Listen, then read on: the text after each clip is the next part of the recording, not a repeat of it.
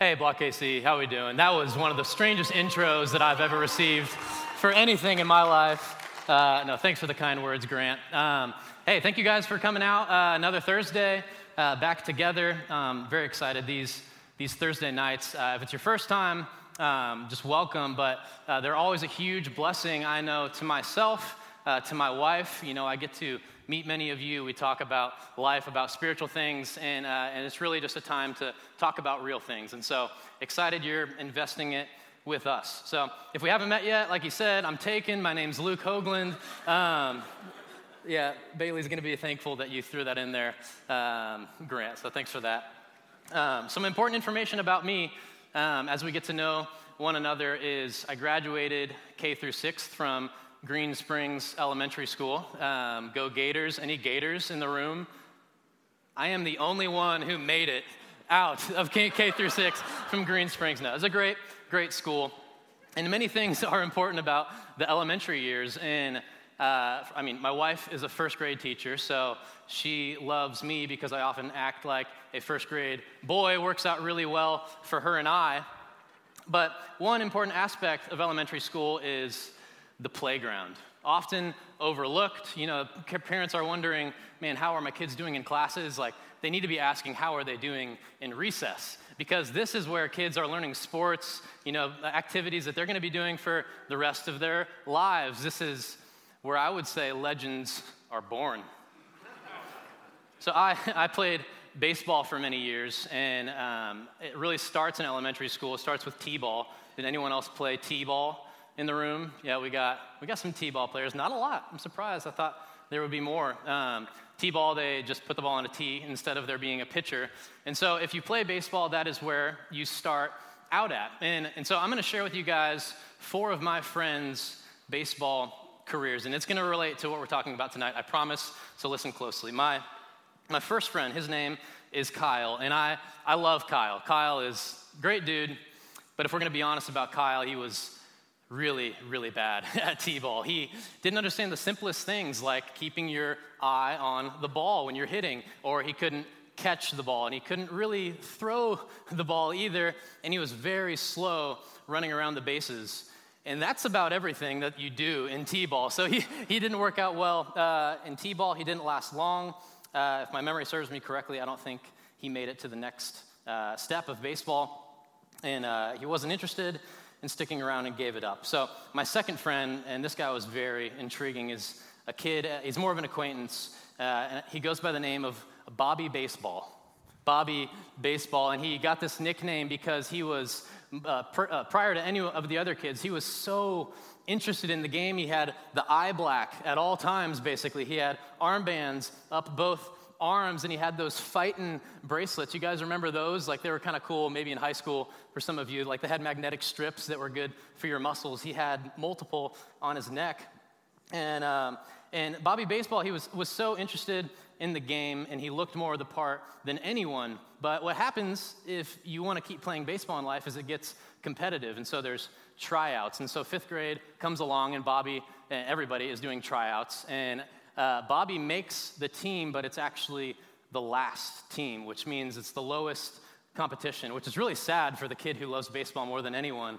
At least he made the team and didn't get cut completely. But Bobby was discouraged, and actually, he began to not like the game because he wasn't as talented as the people around him. It was frustrating, and Bobby gave up the game of baseball, was never to be heard of again. That is way more dramatic than it needed to be. Um, he's probably working at Cerner somewhere. It's okay. uh, third was a guy named Luke. Uh, Luke, he was really good uh, at baseball for, for a while. Solid little baseball player, great grasp on the game. He played catcher and shortstop, and this was me. This is me, Luke. I played catcher and shortstop, and uh, I, I really loved baseball for a while. I was always improving, and um, actually, just a few days ago, my mom told me that I was a really good baseball player. So there you have it, confirmed. Um, and you have to start making some choices, however, in once you get to high school, right? You have to, there's like different sports during the same season, and I played baseball and golf, and those are both in the spring. And so I made really the right decision. I played the sport that I was better at, baseball, freshman year And uh, I had a lot of friends that were on the golf team, and they were talking to me about, hey man, like we were out at the golf course, just like relaxing during practice. And meanwhile, me at practice, I'm running triangles around this baseball field just over and over again for a sport that you don't need to be in good condition for. And, and so I'm like, this is, this is useless, it's pointless. And my interests were divided. I really wanted to be on the golf team. And so I, at that point in my life, sadly, I don't regret it. It's okay. I, I gave up the game of baseball and I uh, played golf next spring. And so the last guy was a guy named Isaiah. Some of you guys might even know him. He went to Olathe South with me. Sophomore year of high school, he was not a great pitcher, and so no one really saw it coming, but he got his dad's height. By senior year, he grew like six inches. He was six foot five or six foot six, and he put on about 20 pounds of lean muscle, and he's a lefty, so that's, that's extra valuable as a pitcher. And he became one of the best pitchers in the state of Kansas. And now he's at the University of Arkansas. And I think this next year, he is going to be playing with the Seattle Mariners, a major league baseball player. The guy made it to the major leagues. He, the dream came true, and he's one of the few major leaguers. Now, I tell you all of this not to brag on my baseball career, um, but it's in a way create a similar story or a parable that we're going to look at tonight. And um, it's the parable of the sower. So maybe, maybe you have wondered why you or someone you know for some reason doesn't really get what the big deal with Jesus is. Or maybe, maybe you were interested in Jesus at one time, but you don't know why your interest has kind of faded. You're like, I'm not as interested as, as I would like to be or know that I, I should be or ought to be.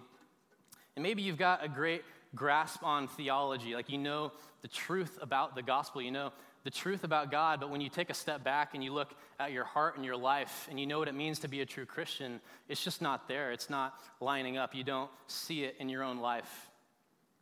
So tonight, God is going to talk about in, in, in, his love for us, that he wants to give us the most abundant, purposeful life possible, right? Like Nick talked about that last week. And, and to get us to that place, to have this everlasting, purposeful life, he needs to reveal to us through this parable some of the many conditions of our heart that hold us back from experiencing the life of Christ. So before we get into it, let me pray. God, we thank you for tonight and that a, a room full of young people, young adults would be in some manner interested in, in you and, and just in reaching out to others. And so I pray um, that there's just, there's many hearts, there's many different heart places where people are at. And I just want to pray over all of them. God, you are strong. God, you are majestic and you are beautiful. And God, you are more powerful than uh, any other force. God, you're more powerful than the world and than Satan. God, so would you just,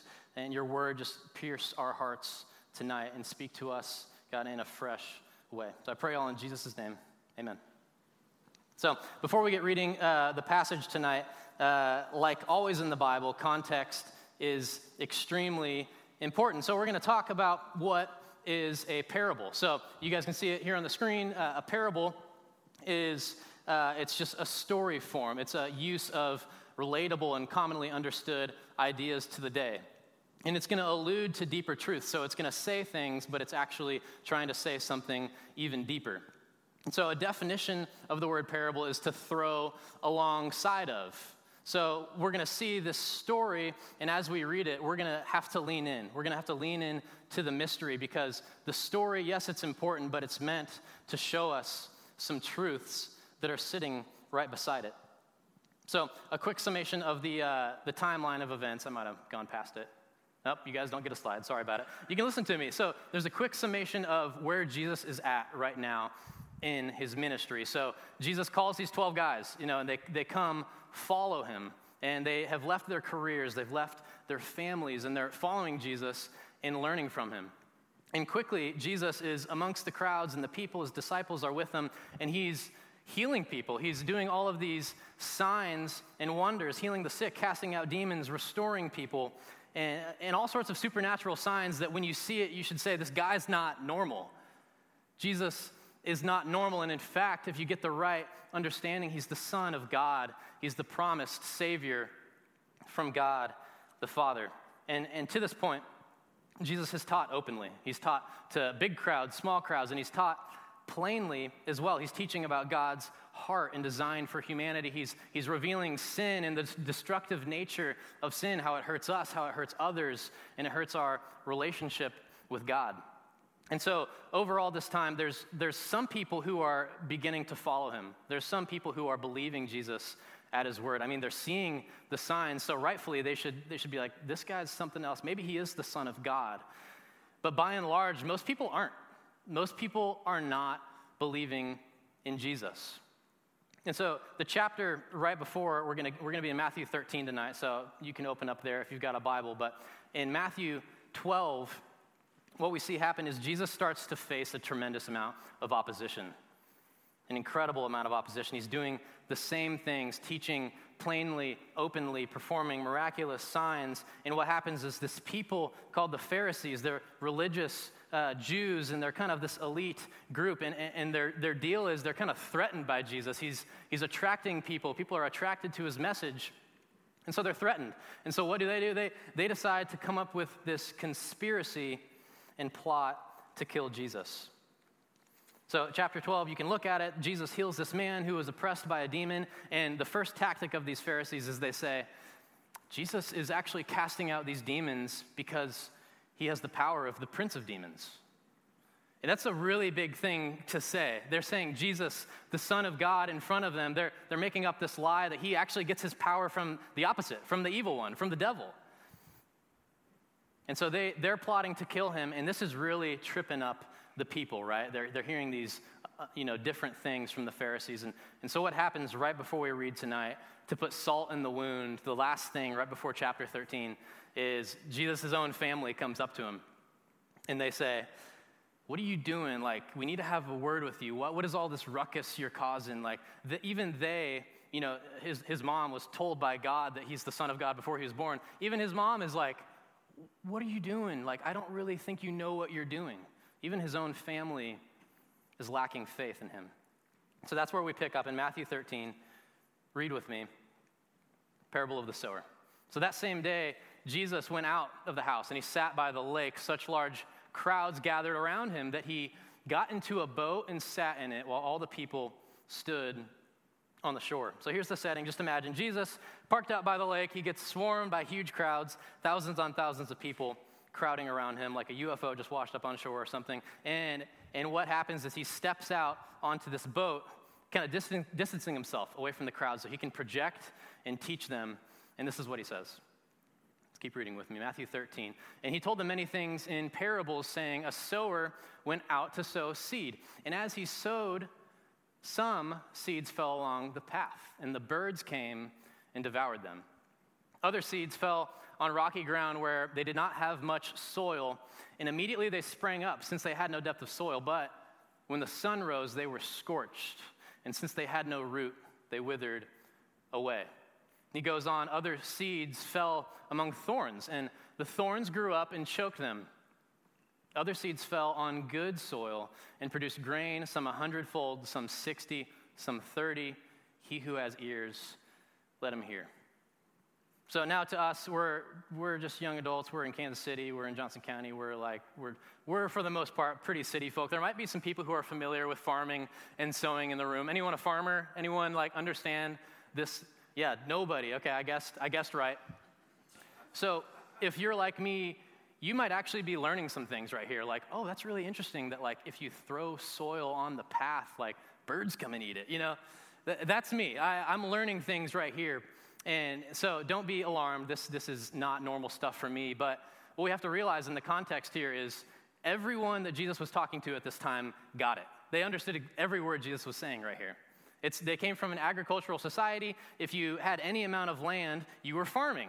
And if you didn't have any land and your neighbors did, you were getting your, your produce, you were getting your stuff from the farm. And so they're walking by, people farming, sowing seed all of the time. So the crowd is really reacting more in a way like, uh, okay, like, tell me something that I don't know, Jesus. So Jesus was, he was using this familiar idea, right? He's using this familiar idea, and, and it should beg the question for them and for us why, Jesus? Why all of a sudden are you teaching in this way. So let's, let's keep reading. Next verse. Then the disciples came and said to him, Why do you speak to them in parables? So this is great. The glad the disciples asked the question we were wondering as well. Jesus responds here with this answer. And be warned, it's a lot of words. So he replied, Because the knowledge of the secrets of the kingdom of heaven has been given to you, but not to them. He's talking to the disciples, kind of away from the crowds now. He says, Whoever has will be given more, and they will have an abundance. And whoever does not have, even what they have will be taken away from them. This is why I speak to them in parables. Though seeing, they do not see, and though hearing, they do not hear or understand. The next couple verses in your Bible there, it'll talk about how there's this prophecy from Isaiah. It was 600 years prior to this, and it prophesied this exact moment where Jesus would be right before people, the Son of God, right before their eyes, and they would miss it. They would look at him and not see him for who he was. They would hear the Son of God speaking these things and not hear for who he was. So, one, one thing is for sure yes, that's a lot of words, but I do want to sum up what he is uh, saying here. He's actually got two different purposes for the parables this is in his answer, and it's for do, two different crowds. Um, so, the two audiences here are the first is the disciples. So the disciples, you don't, don't only think the 12 disciples, there are some other people that were following and learning from Jesus. And so these disciples are people who believe. And the purpose for them is to reveal mysteries, reveal mysteries about spiritual realities. Jesus, for those who will listen to him, he wants to give them more and more and more. He says, You're listening to me like I'm going to give you good things, give you good teaching so that you understand and know who I am. And the second purpose, or sorry, the second audience is the crowds. It's those who doubt, they, they don't believe. And the purpose for this group is actually to hide truth. Now, you might be like me initially, and you're like, that doesn't sound like Jesus, right? Like, that doesn't sound very kind. That doesn't sound very loving. That Jesus, on purpose, all of a sudden is teaching in a way that some people can understand and some people won't. But that's what it says here. But if we remember back to the context, everything that's going on here, these crowds have had opportunity after opportunity and sign and miracle after miracle to respond. And what is happening? They keep asking for more. So Jesus, he changes the approach. When, when he's laying things out there plainly, what has he got? He's got this conspiracy of people trying to kill him. He's got these huge crowds of people not really even listening to him and still doubting. So, Jesus, being wise, he begins to teach these parables that can be understood by those whose intentions are, are truly to listen. If, if you really want to listen to Jesus, he will teach you. But for those with evil motives and, and hard hearts and, and impure motives towards it, they're going to be able to hear and see Jesus teach. But Jesus says that he's not going to let them understand. So we've got parables down. That's the purpose. We're going to get back to the text here. Jesus is, he's away from the crowds, he's with his disciples. And read with me here in verse 18. So it says, Hear then the parable of the sower.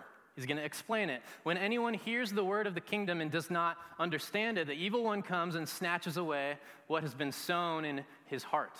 This is what was sown along the path.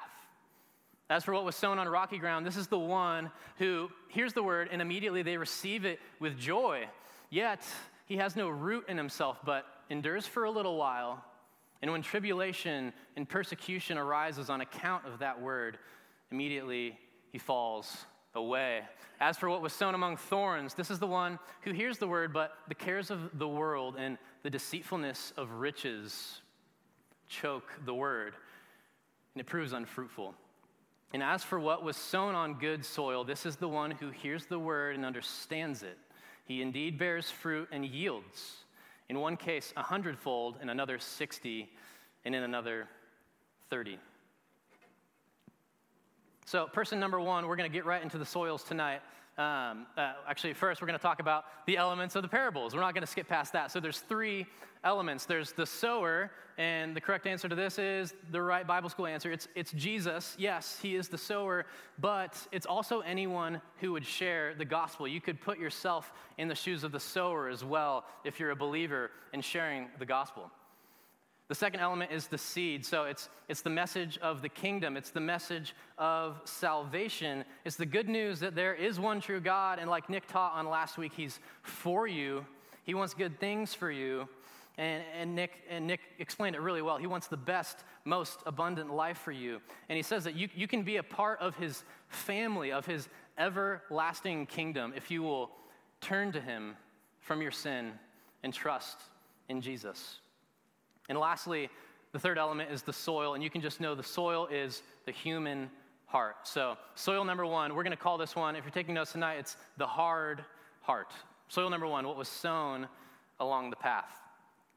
So, this person, they, they hear the gospel message, they hear the message of salvation, they don't grasp it. This person doesn't understand they're a sinner in need of a savior. They react in ways like, man, I don't believe that stuff, or I believe there are many ways to God. There couldn't just be one. Or they say, Jesus was really, you know, cool. He had good teachings. I'm following, around and, following him around and listening to him.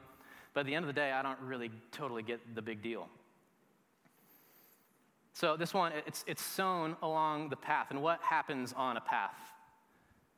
Right? It's just day after day, just getting trodden on, getting walked on. And so this person has been hardened. Paths are the hardest soil. They've been hardened by the world, by sin, by the hurt of others, by lies, by indoctrination. They look around and they look at their life and they say, I don't see how things could possibly be different than this, possibly be better than this. And there's no way there could be a God who's in control and who loves us. And notice how it says the, um, oh, we'll go back to it. Nope, I didn't go to it. There we go. Notice how it says the evil one comes and snatches away what has been sown in his heart. Jesus explains for that person, it doesn't see their need for a savior, that uh, you know, they don't understand the message of salvation. The truth of this person's heart is that when that gospel seed is sown, that the devil, the, the Satan actually comes and takes away that seed from their heart. It can't go into the soil, it's hard. This idea is further, further explained in another verse, 2 Corinthians 4 4, and it applies directly. The, Paul, or the Apostle Paul says, In their case, the God of this world, or Satan, has blinded the minds of the unbelievers to keep them from seeing the light of the gospel of the glory of Christ, who is the image of God. C.S. Lewis, love the guy. C.S. Lewis said in a book called Screwtape Letters, he defines something as Satan's perfect project. It's, it's fascinating. And he calls, he calls this type of person actually a materialistic magician. There's a lot more reading and stuff that you can uh, read on. I'm not going to explain it all tonight. I would highly recommend it though. Um, but it says that Satan's perfect work is causing a man to lack any true understanding of the spiritual realm and to not worry about their own spiritual condition. And, and I just want to ask, uh, if I could be so bold to ask, is this you tonight? Like, are you this person they don't get the you don't get the big deal about jesus you never thought you need saving from anything you still don't get it here tonight that it's not your enemies aren't the other people in this room who'd believe different things from you your enemy is satan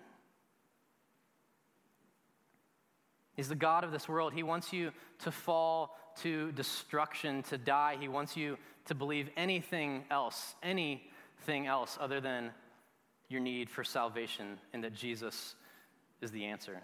He wants you to never see the light.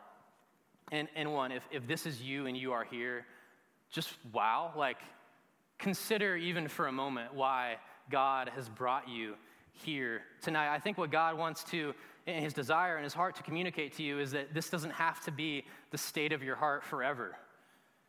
It doesn't have to be the state of your heart for another minute. It doesn't have to be the state of your, of your heart past tonight. You can ask God, you can seek God to, that God, open up my eyes and ears and heart to understand the whole big deal about Jesus. if you humble your heart in that way, God can do an incredible work in your heart. Know that all things are possible with God. There's a second soil tonight, and we're going to call it the superficial heart. Soil number two what was sown on rocky ground. So, as for what was sown on rocky ground, this is the one who hears the word and they immediately receive it with joy, yet he has no root in himself. But he endures for a little while, and then when tribulation or persecution arises on account of that word, immediately he falls away.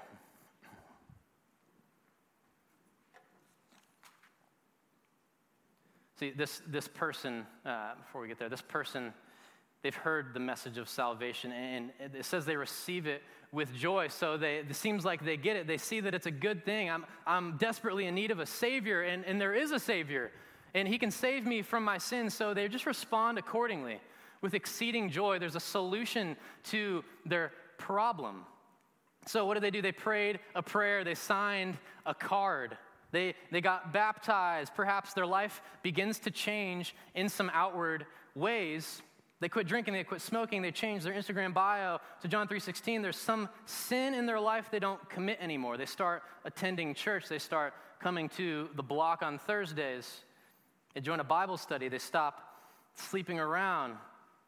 Things get cleaned up in their life, but what does it say? This person eventually and immediately falls away but why? It's because he has no root in himself. He endures for a little while, just a little while, in tribulation, hard things, persecution, people attacking his beliefs. They arise on account of the word, and he falls away. There was a well known sower, if you will, in the 1700s, a guy by the name of George Whitefield. Shout out Whitefield Academy. I know we got a couple of those uh, in the room, yep. And uh, so George Whitefield, he was kind of like Billy Graham. If you know who Billy Graham is, he traveled the world and filled up, you know, rooms like this, stadiums, gymnasiums, and he would bring the message of the kingdom, the word. He would preach the gospel to these massive crowds. And every time afterwards, people would come up to him and they would say, George, how many people do you think got saved tonight? How many, what was the count on the amount of baptisms? What, what, was, what happened? And he would always respond the same way, and I love this. He says, We'll see. He says, We'll see. We'll see in two, three, five, ten, twenty years. We'll see what happened. He understood the truth of this parable that there are many who will seem to love it. There will many who, who, who they'll seem to love the gospel message, but sooner or later life will get hard, right? And there will be challenges that no longer make it easy for them to believe the things that they believe. This sits really close to home with me. Maybe it does for some of you. I, I went to K State and I had two of some of my best friends, sophomore year of college. We, man, we were all growing in our faith and uh, one in particular, man, he pumped me up. He pumped me up to share Jesus, to share the gospel with people. We were praying together. We met every single Saturday morning for uh, almost an entire year, just confessing sin to one another. This guy knew everything about me, and I knew everything about him until one time, one Saturday morning, he was talking to me and the other one of our little triad. And he said he didn't want to do it anymore. He had been struggling for a long time, openly, really, with pornography and lust and physical sin with girls. And he essentially just said to us, It's too hard to do this anymore. He's like, and he told us, He says, I cannot fake it any longer. it stung and it still stings right now as I, you know, I've prepared this message and said this, and I'm saying it again. It, it, it, you don't get over it. it hurts, but Jesus here is saying that this is something that will happen. You shouldn't be surprised by anything. And it begs the question are you faking it? I was completely fooled. We can be completely fooled. Are you faking? Is it possible that you're superficial? Has there been spiritual fruit in your life? It does you no good, and it doesn't do any single person any good to fake it. And what's true, it, and this is important, what's true of this type of person is they, they go to church. They maybe belonged to a local church anywhere from a few months to 20, 40, 60 years. And it's always just been easy. It's always been so easy. They can show up Sunday mornings, they can be in their Bible studies, they can read their Bible regularly, get into that routine, and they're so consistent that no one even bats an eye at them. it's just easy. They've got a good job, their perceived needs are taken care of, life is easy. Sophomore year was a big year for me spiritually, and this was the first person that I shared the gospel with sophomore year, and his name was, was Blake. And so I share this illustration called The Bridge, and I, I share how Jesus is, you know, Jesus is, is the answer to sin. He gets us to God. And this is the message of salvation. And, and at the end, I give him a chance to respond, and he goes into his life story. And he says, Man, I was, you know, I grew up in a Christian home. He says, uh, In high school, I went to this retreat, and man, it was amazing. I, I just confessed my sins before God, and, and man, you know what he said next? He said, Since then, it's just been easy. Life's just been good. If anyone has told you that, that the Christian life is just easy, they either haven't lived it or they're lying to your face. The, lo- the Christian life is hard. Let me tell you what happens to Christians. Christians have many troubles. They lose babies, they lose friends, they lose jobs, they, and their families get cancer and diseases. A preacher of mine said it, a favorite preacher of mine said this really well. He said, Christianity will give you plenty to worry about, but it'll also give you the solution to worry. So that you don't have to worry anymore. You don't have to be controlled by your worry. You're going to live with God forever. You're going to be with God for eternity. Death loses its sting. This life is just a mist and a vapor. It's so short. So the Christian will happily suffer the loss of things in this life because they'll spend forever with their Savior in God. 2 Corinthians 4 16 and 17, same chapter as that verse we read earlier. It says this For we, the Christian, do not lose heart. Though our outer self is wasting away, we're all slowly dying. If you didn't realize it, our inner self is being renewed day by day. It says this light, momentary affliction, this life that it's hard, it is hard, is preparing for us an eternal weight of glory beyond all comparison how good heaven with God and eternity with God is going to be doesn't even compare to how hard this life is. It's so much better. And if you've been living this life, this one foot in, one foot out, one foot in when it's convenient, one foot out when it's not, hear that being a Christian is binary. You are or you aren't. The Bible doesn't give way for someone who's kind of a Christian. It's not in there. You can read the whole thing. You don't have to sit on that fence. You don't have to straddle that line any longer, living half in, half out, double minded, two faced life. You weren't meant to. No one is asking you to live that life. No one wants you to live that life. Jesus, especially, doesn't want you to live that life. So all you can do is trust wholeheartedly in Jesus. Come before Him with your entire heart and say, Jesus, it's, it's yours. I'm, I'm, I'm done trying to be this Christian. Make me this Christian. I can confidently say all that because I can firsthand tell you what it's like to have a superficial heart, and probably like many in here is as well. Um, man, I I got really, really good at managing everyone's perception of me my family, you know, loved what I was. My friends, you know, they, they loved what I was. My, my church friends loved what I was. My school friends loved what I was. I was. My reputations were all spick and spam. I was an expert at it. And I had many emotional experiences. I prayed to receive Christ so many times, and it was awesome every single time. You know, it's like the emotions were real, but truly, in my heart, I didn't desire to be the person God commanded me to be. You know, it's because my heart wasn't changed. I was superficial. In Jesus, it's clear there's hope for anyone in this superficial, two faced life. There's hope for you, but you got to be brutally honest with yourself. And you might have to be brutally honest with some of your friends and some of the people right next to you, someone here tonight, even. Bring your sin and your true spiritual condition, condition to the light. God can absolutely do a work with that humility. I mean, what an amazing thing for someone to confess this life of just faking it, right? And come to God and say, Have it all. That's the second soil. The third soil tonight we're going to call the divided heart. This is soil number three. It's what was sown among the thorns. Read with me.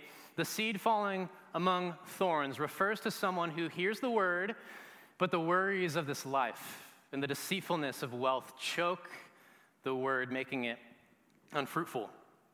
This is someone, their heart is distracted. They're consumed by the world, all the things of the world. This person is just like the second person. They're in church, they're at the block. And they've got the house and they've got everything they need. They got the cars, they got the things, they got the job, and they're busy. And, and what do they do? They just they compartmentalize their Christianity. Right? They, they live their weeks how they want to, and then they come, they show up, and they need a little bit of food for the soul so they can feel good about go doing, going and doing it all their way once again.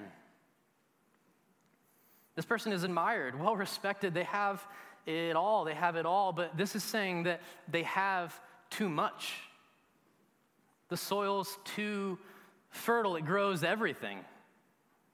It does everything, all the while not realizing that the other things that they give their life and time to are choking out the gospel that was sown in their heart. Same preacher, favorite preacher of mine, he, he says this all the time. He says, We can run this life hard, we can live fast. We can keep it all together. We can keep our mortgage. We can keep our bills paid. We can reach the finish line of retirement. And then we will die in our sleep. And our kids will enjoy our stuff. That's the truth of this person's heart. It's deceived, it's worried, it's so worried about unnecessary things, wealth and possessions, when it comes down to it, is their security and their identity. If you were to rip that all back, eh, just imagine that you're ripping it all back, all of the stuff in their life, you rip it away and you look in there, and that seed of the gospel is just sitting in there. And it's got nowhere to go. It's had nowhere to go for so long because they're consumed. It's got no air to breathe, no water gets to it. It's consumed. It can't grow into anything that produces spiritual life or fruit. And, this, this heart is described as uh, falling and being choked by thorns. Thorns, when they grow around something they will slowly, slowly draw close, and then they will wrap around it again and again and again and grip tighter and tighter on your heart until any spiritual excitement, any spiritual thought is just decimated. There's no chance of life.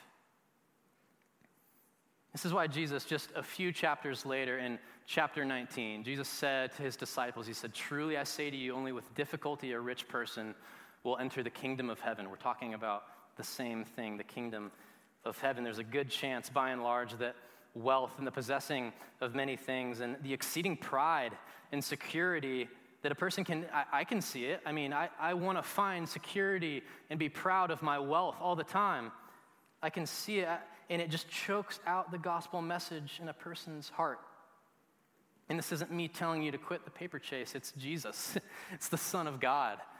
He says it's going to ruin what He wants to plant in you, what He wants for you, the abundant life. We've got a fourth soil tonight. Praise God. Soil number four, what was sown on good soil, it's the fruitful heart. Read with me as for what was sown on good soil, this is the one who hears the word, they understand it. And indeed, he bears fruit and yields. In one case, a hundredfold, in another case, 60, in another case, 30. It's good soil. This is the only soil Jesus calls good. It's the only one. Some key differences in the soil is they hear the word and they understand it. It's the only one who seems to understand it fully. What results from someone who in their heart understands it? the seed indeed grows into a fruit bearing plant and it yields. When good soil, uh, or when this good soil person responds to the gospel, they hear it, they understand it, and it permeates their life, right? It stretches out its roots all over its heart and its life in that soil, and it completely changes the landscape, right? It shoots up and it grows up into the world, and the seed achieves its purpose, not by being just a great looking stalk of wheat, but by planting more seeds on the soil around it.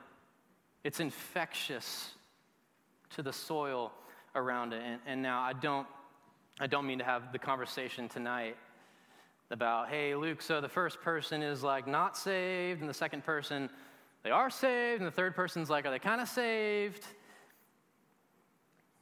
Now, I'm not going to make those distinctions, but it's important that you just come before God with your heart right now and, and look at these soils. What soil am I? What's clear and what's definitely conversation worthy is Jesus is not commending soils one through three, right? He's not saying, hey, be those soils. You could, you could just be those soils if you wanted to. Jesus says, be the fourth soil, be the good soil, the soft heart. There's two camps of hearts Jesus talks about. There's three that deny and they don't ever flourish. And there's the fourth heart that flourishes into exactly what Jesus promises an eternal life, and a fruitful life, an abundant life for someone who trusts in Him. There's a good chance everyone in this room knows a fourth soil. I hope you do. If you don't, there's some in this room. I can tell you that. I've gotten to know many fourth soils uh, in here. That person when you think about them, they, they get it, right? They're, the gospel is not just something that they approach on Thursdays or Sundays, it's something that lives out every single day out of their heart. And it's the person that you go to when times get hard and you're struggling and you need prayer.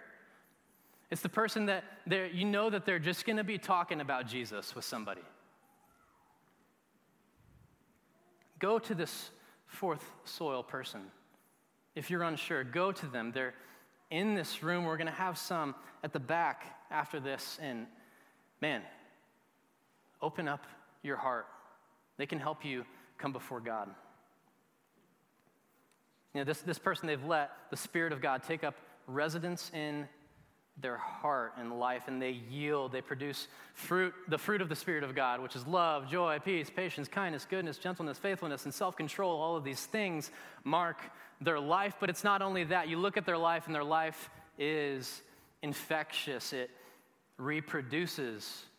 It shares that same thing. They didn't grow up into a great stalk of wheat just to look great for the people around them. God raised them up into a great stock of wheat so that He could use them to help others spiritually grow. Now, we're going to enter a time of response here in song. The, the band, you guys can come up. Um, we're going to have the opportunity to declare God's greatness, His goodness, and prayerfully ask Him to take our hearts and make us into the fourth soil, and it's fitting. And this, this passage really begs us all to ask the question tonight which soil am I? So, in summary, there's four ways people respond to the gospel. They're hard hearted and they're closed to Christianity. They, secondly, they accept it when it's convenient, but are superficial and eventually fall away. Number three, they accept it until they are consumed and divided by the world and its riches. And the fourth is the fruitful, authentic Christian. And at the block, we are so clear on this every single week. We want you to know that wherever, you at, wherever you're at, whatever type of soil you are, you are created by a God who loves you and he's crazy about you. You're separated from him by your sin. You don't want to worship him. You, you actually want to be him and you want to do what you want to do when you want to do it.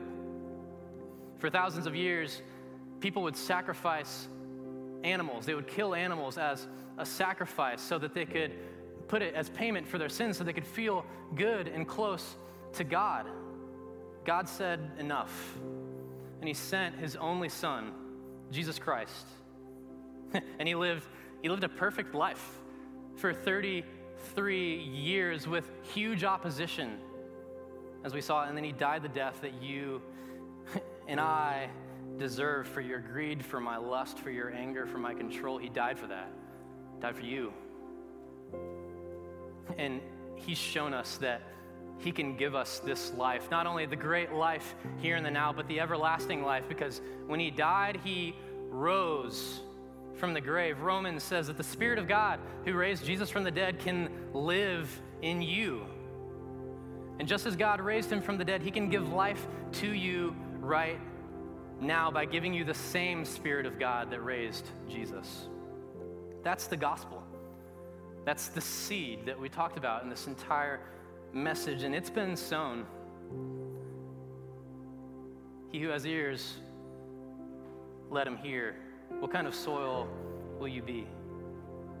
Let me pray that we and you would be the fourth soil. God, your word is good. God, you've chosen to reveal yourself to us, not just to show that you are mighty, but God, to show us that you are love. And God, we're so grateful. I pray over all of the hearts, and then imagine what you could do with this room of 160 people who are just would come before you with their heart. All the stalks of wheat that would grow, they were permeated by your life, and they would be sowing the seed of the gospel. It was just a movement of your kingdom that could be so glorious, and it's an, it's an invitation to us all. And, and I pray that we all would see that tonight. As we sing these songs to you, God, let our hearts be true and honest before you. Pray all in Jesus' name. Amen.